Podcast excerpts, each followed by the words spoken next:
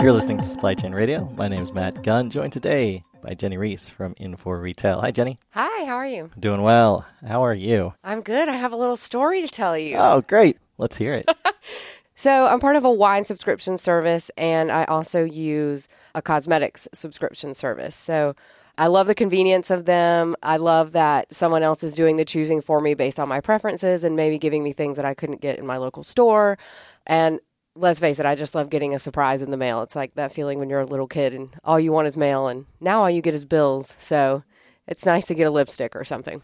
So, anyway, my cosmetic subscription service, I got my box as I always do every month on time, but then I got an email from the company that said, we're having some trouble locating a bunch of orders. We don't know where they all are. And I'm thinking, well, I got mine, and yet I still got this email. So the email basically says, here's what we know we know the package has left the warehouse. What we don't know is where the hell it is. and what we're going to do is we're just going to get tracking next month and hopefully everything will be okay from here. So I just thought it was a really interesting supply chain breakdown story, especially since I got the box and I still got the email, which shows me that they don't even know which customers have received them or not. That's really a pretty interesting problem to have, right? It's like the age old supply chain question of where's my stuff and when am I going to get paid or whatever. But they don't even know who their customers are really. And here they are with this service that should be really repeatable and that has this large database of people who are receiving boxes. They can't track it. Wow. That's yeah, crazy. I know. And this is a huge company. I mean, who shall remain nameless. And I've had a great experience with them, you know, thus far. But I don't know. It gave me a little pause about how they can make such a personalized service. Like I have blonde hair. They send me things for people with blonde hair. You know, they know things about me. They have my profile and yet they don't have the information to know if I've gotten my stuff, if anyone else has gotten their stuff. And, you know, what's to stop this from happening again? And that keys in on a lot of big challenges, I think, that retailers are facing today or that a lot of the subscription business models are facing today too, right? Like this is becoming a bigger and bigger thing. There's how many subscription services in the cooking and grocery delivery world right now? Countless. Yeah, I subscribe to one of those famous ones and you know, what happens when one ingredient is missing? Messes up the whole thing. Right. And it takes away from the whole purpose of subscribing in the first place, where it's supposed to be repeatable, where you're supposed to be able to rely on it, where you're getting exactly what you need, or maybe a couple little treats here and there.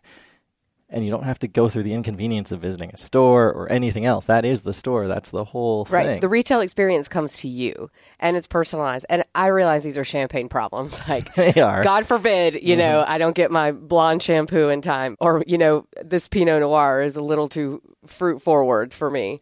But I guess it begs the question how do you personalize at scale? And once you do learn how to personalize at scale, like I would say these cosmetics companies, the wine company I use uses an algorithm based on my flavor profile, my preferences to choose things for me.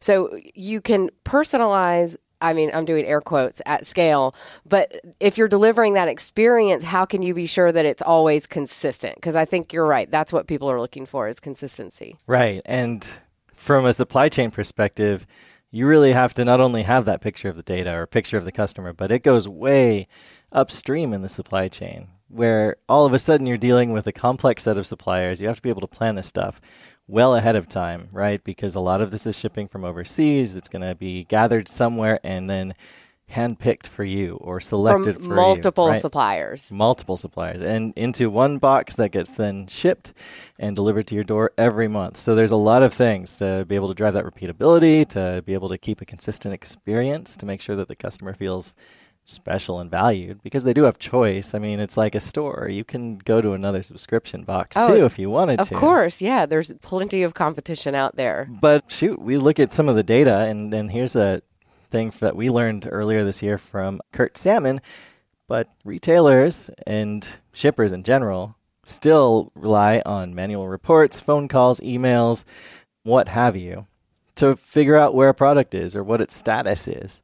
That's what three out of four retailers is in that position right now. So to get visibility, you go into this process of making a phone call, hoping the other person's there, sending an email, not knowing who it's going to, then filling out a you know Excel spreadsheet so that you have that information recorded mm-hmm. somewhere. The mind melter.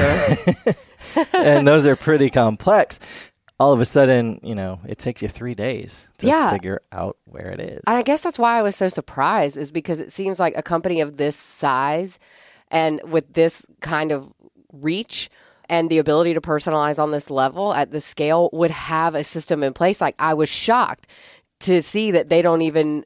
Like, what kind of software, what kind of technology are they using to track all this stuff? Like, is everything networked? Clearly not, you know? So it also begs a question like, okay, well, how do I know that these products, if you don't have visibility across your supply chain and the multiple supply chains within your supply chain because you're pulling from so many different vendors or suppliers in this case, then how do I know that those suppliers are s- practicing sustainable supply chain, whatever? You know, how do I know they're not? Some five year old in a foreign country is not making the shampoo bottle for me. I don't know because you clearly don't know. So then, how much trust can I put in a company that is telling me in writing that they have no visibility across their supply chain? right. And how easy it is it to then change your mind and find someone else? Right. It's always going to be that someone else waiting to take your business. Oh, yeah. I- I'm getting ads all the time. Once you're in, you're That's in. right. But I guess what, some of this is just the effect of having a really great front end. Like their marketing, obviously, very Yeah, well. it's true. Wherever Yeah. you are, they have beautiful websites. They have some technology that lets you fill out, you know, a questionnaire or a form or build a profile over time. Maybe even a little machine learning in there that gets to know you better the more that you're subscribed. Mm-hmm. All this is on the front end and a CRM to keep track of it, right? Right. It's the makeup of the company. And that's the whole thing, yeah.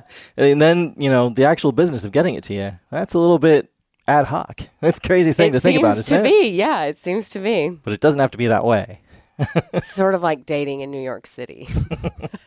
as long as the package is pretty, that's all that matters. Right. And shows up at your doorstep at a reasonable time. I mean, we do have the MTA to deal with here. Yeah, within an hour, Right. give or take.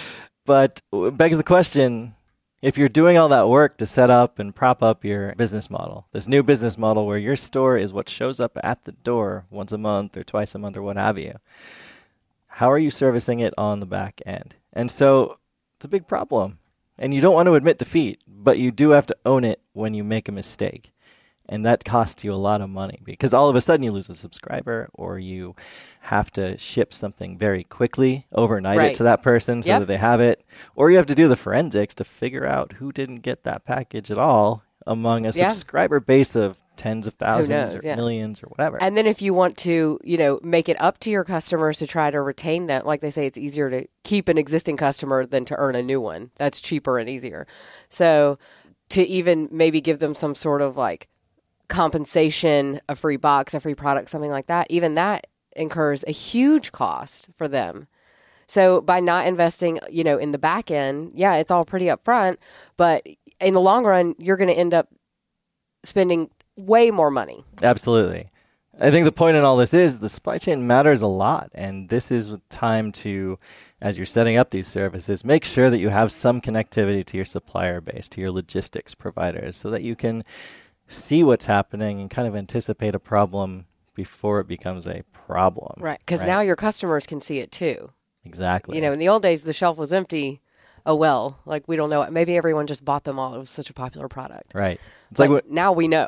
like when you host an event, right? It could be complete chaos happening behind the curtain as long as what's in front, what the customer is looking at, is perfect and beautiful and has the right music and a presenter that doesn't stutter too much.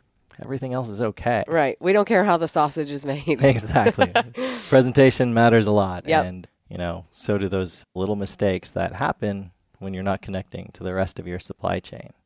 So, are there any other things that we need to uh, talk about with that issue? Like, what's another kind of tip that we could give a business that's doing the subscription model? I guess I would say for me, one of the biggest issues, and I know a lot of like as consumers are getting savvier and savvier about the things that they buy, sustainability is huge. So, like I said before, I want to know that the products that I'm getting, you know, they're not tested on animals and they're coming from somewhere that's like environmentally sound. The shipping methods are like there's a couple meal subscription services, some other things that I've quit using because the packaging was so overwhelming to me and it was it just seemed so incredibly wasteful that I've actually written letters to the companies saying like I'm not going to use your service anymore because the packaging is superfluous.